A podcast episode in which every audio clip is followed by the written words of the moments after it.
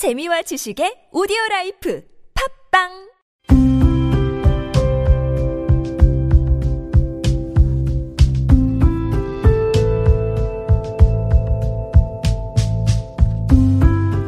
칼럼을 읽어드립니다.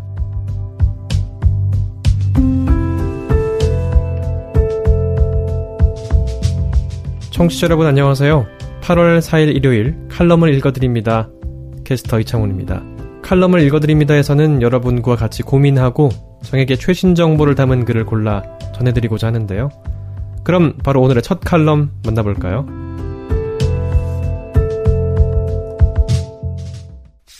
시각장애인 권리보장연대 세상에 말을 거는 사람들 장애등급제의 추억 김원용 구룡중학교 영어교사입니다.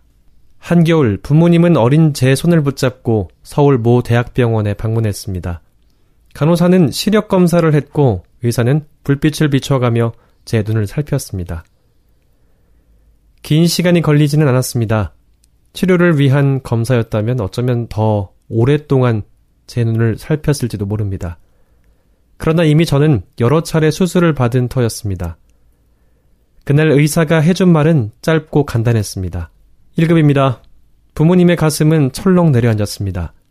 그동안 국내와 독일 병원을 오가며 한쪽 눈이 남아 조금은 살려놨건만 의사는 최중증 등급을 판정하는데 한치의 주저함도 없었습니다.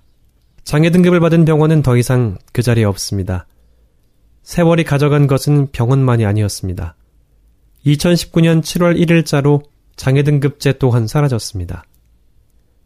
25년 전 겨울 부모님이 의사로부터 들은 1급이란 말은 이제 의미도 없이 제 복지카드에만 덩그러니 찍혀 있습니다. 등록일 1994년 1월 12일 시각장애 1급 하지만 급수와 달리 장애인으로 등록된 날짜는 여전히 묵직합니다. 수박에서 줄을 지워도 수박인 것처럼 제가 9살이 되던 해에 처음으로 공식 부여받은 장애인이라는 신분은 여전히 건재합니다. 장애인이란 신분이 무거운 돌덩어리가 돼 부모님의 가슴에 얹힌 날이 하필 부모님의 결혼 기념일과 맞닿아 있는 건 야속한 운명이 아닐 수 없습니다. 아마도 그즘 부모님은 결혼 기념일도 잊고 지냈을 겁니다. 그러나 겨울 뒤에 봄이 오듯 매선 추위가 부모님의 삶을 덮치는 그 순간에도 봄처럼 제 삶은 이제 막 피어나고 있었습니다. 장애인 등록은 제게 학교 입학이란 새봄 소식을 전해줬습니다. 이미 1년을 기다리고 있었습니다. 비록 일반 학교가 아닌 맹학교였지만 특수학교가 무엇인지, 그게 삶에서 어떤 의미고, 이 사회에서 어떤 의미인지 알기에 저는 너무 어렸습니다. 쌍둥이 형이 벌써 초등학교 1학년을 다니고 있었으므로 저는 마냥 학교에 가고 싶었습니다. 집안일을 하느라 바쁜 엄마에게 매달려서 학교가 어떤 곳인지 물어보던 게 지금도 생각납니다. 당시에는 눈이 안 보인다는 사실보다 늘 바늘과 실처럼 함께 다니던 형이 어딘가에 혼자 다녀온다는 사실이 더욱 싫었습니다. 그러던 중 드디어 학교에 들어가게 된 것입니다. 저를 맹학교에 보내려고 우리 가족은 관악구에서 종로구로 이사했습니다. 우리가 파란 대문집이라고 불렀던 그 집에서 노란 난로불을 쬐며 온 가족이 둘러앉아 밥을 먹던 장면이 떠오릅니다. 대문이 파랗고 부엌이 노랗던 그 낯선 풍경은 마치 희미한 옛사랑처럼 아련하게 제 뇌리에 새겨져 있습니다. 저 때문에 초등학교 1학년을 마치고 전학해야 했던 쌍둥이 형은 비록 학교도 다르고 학년도 달랐지만 어린 시절 내내 제 반쪽이었습니다. 학교에서 돌아오면 같이 동네에서 자전거를 타고 일요일에는 같이 교회 갔습니다. 컴퓨터가 생긴 후에는 같이 게임을 하고 미니카가 한창 유행할 때는 제게 미니카를 만들어 주었습니다. 맹학교 앞에 있던 공원에서 주말마다 함께 롤러블레이드를 타고 한국시각장애인 복지관에 있는 수영장에도 함께 다녔습니다. 뿐만 아니라 또래 사이에 유행하는 옷이나 신발을 사다 주고 가끔 형이 다니는 학교와 친구들 이야기도 들려주었습니다. 그 시절 형의 목소리가 녹음된 테이프를 몇 년 전에 우연히 찾아서 들었습니다. 테이프에서 형은 헌용이 바보 라고 말하고 있었습니다. 그 앳된 목소리가 점점 굵어지는 동안 형은 어딜 가든 늘 저를 챙겨주고 제 보호자 역할을 자처했습니다. 나중에 돌아보니 제게 이런 가족이 있었던 건 크나큰 복이었습니다. 중증장애인의 비장애인 가족은 늘 이런 이중 역할을 부여받습니다. 장애인을 세상으로부터 보호해주는 역할과 세상으로 통하게 해주는 역할. 통합교육도 자립생활 구호도 드물던 시절 1급 장애는 그래서 장애인 당사자만의 사정은 아니었던 것입니다. 하지만 맹학교 안은 또 사정이 달랐습니다. 그곳은 1급 장애가 아무런 의미도 갖지 못하는 세계였습니다. 우리는 우리 삶이 등급이 아니라 다른 이유로 서로 다르다는 것을 경험으로 알았습니다. 태어나면서부터 깜깜한 사람과 앞으로 깜깜해질 사람, 터널 시야라 글자만 읽을 수 있는 사람과 글자 빼고 다 보인다는 사람, 낮에 잘 보이는 사람과 밤이 더 편하다는 사람, 눈만 안 보이는 사람과 귀까지 안 들리는 사람. 이 모두가 밖에서 보기엔 다 같은 1급이었으므로 우리는 그것이 아무 의미도 없는 숫자라는 것을 알았습니다. 시각장애인이 아닌 사람을 우리는 모두 퉁쳐서 정한인이라고 불렀지만 우리 중에 아예 안 보이는 사람부터 잔존 시력이 꽤 있는 사람까지는 전맹, 준맹, 잘못 보는 약시, 보통 약시, 잘 보는 약시, 슈퍼 약시로 나누어 불렀습니다. 상황이 이렇다 보니 뒤늦게 시각장애 3급을 얻어 맹학교로 온 사람은 왜 급수를 그렇게밖에 못 받았냐 이런 핀잔 아닌 핀잔을 들어야 했고 그런 애매한 장애인들을 하나부터 열까지 챙겨주는 것은 늘 1급 장애인들의 몫이었습니다. 너무나도 익숙했던 시각장애인의 세계는 그러나 결코 일반적인 세계는 아니었습니다. 맹학교를 졸업하고 대학교에 들어갈 때 그리고 대학교에서 여러 가지 지원 서비스를 신청할 때마다 저는 1급 장애인이라는 조금은 우스꽝스러운 자기 증명을 해야 했고, 그때마다 마법처럼 장학금이나 학습 도우미 같은 갖가지 혜택이 떨어졌습니다. 교사가 되던 해에는 제 의지와 무관하게 각종 신문에 1급 시각장애인 서울에서 첫 일반학교 교사 임용이라는 기사가 났습니다. 후에는 자주 제가 먼저 자신을 1급 시각장애인이라고 소개했습니다. 그렇게 말하면 정말 마법처럼 그들은 이미 많은 것을 이해하는 것처럼 보였습니다. 때로는 몸둘 바를 모를 정도로 과한 칭찬과 위로를 보내주는 사람도 있었지만 많은 경우는 말하는 저나 듣는 상대방이나 딱 그 정도가 필요한 정보의 전부라는 것을 정확히 알았습니다.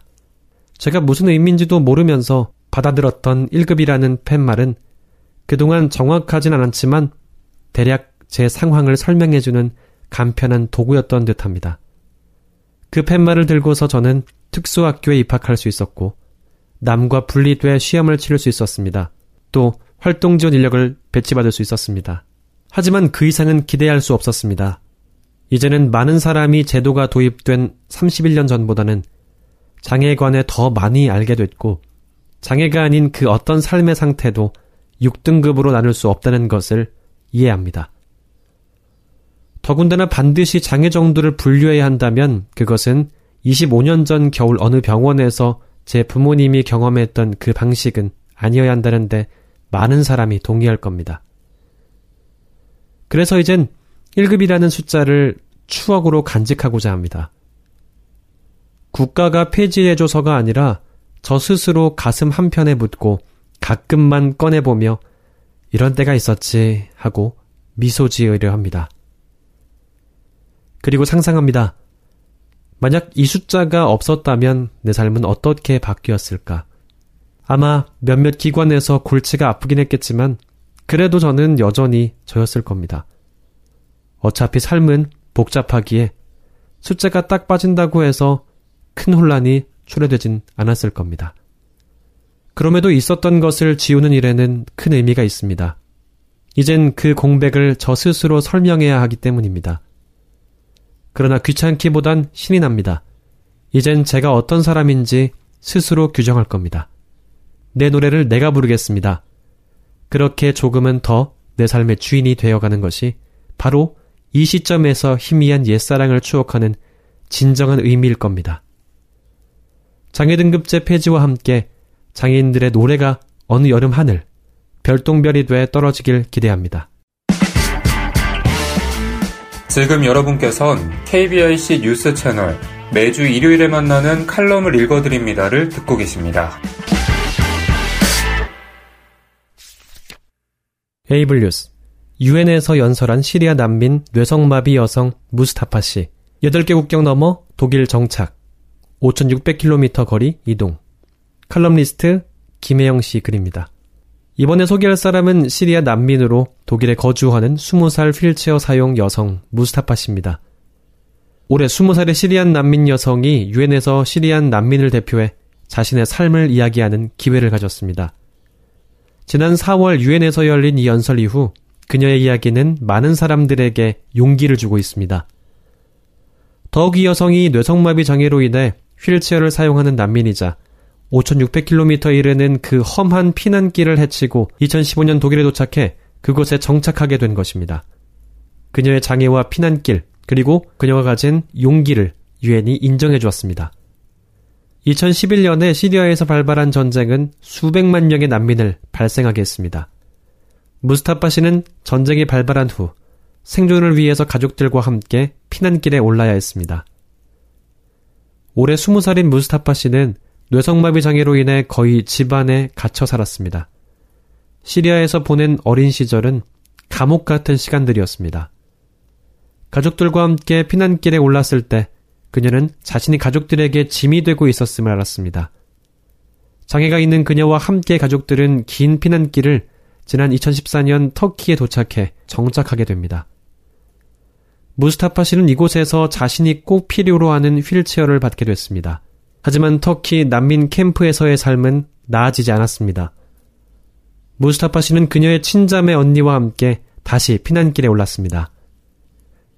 두 사람은 같이 피난길에 오른 30여 명과 비행기, 버스, 기차, 도보 등 이동할 수 있는 모든 수단을 동원해서 8개 국경을 넘어 총 5,600km에 이르는 거리를 이동했습니다. 2015년 9월 21일 무스타파 씨는 독일의 남부 뮌헨의 국경 마을에 도착했을 때가 자신의 인생 중 가장 행복한 순간이었다고 말합니다. 무스타파 씨는 독일에서 3년 6개월을 지내고 있는데 벌써 유창은 독일어를 구사하고 있습니다. 그녀가 유엔에서 연설하기 위해 미국 입국 비자를 신청했을 때 두 번이나 거절당하기도 했습니다. 그녀가 유엔에 갈 수 있도록 독일 의회 의장과 면담을 하고 관련 기관에 항소한 후에야 미국 비자를 받았습니다. 유엔에서 무스타파 씨는 유창한 영어로 연설했으며 시리아에서 온 휠체어 사용 장애인 피난민 여성의 용기는 시리아 난민들에 대한 국제사회의 관심을 불러일으키고 있습니다. 현재 무스타파 씨는 학생으로 독일에서 거주하면서 자신의 경험을 책으로 내기도 했습니다.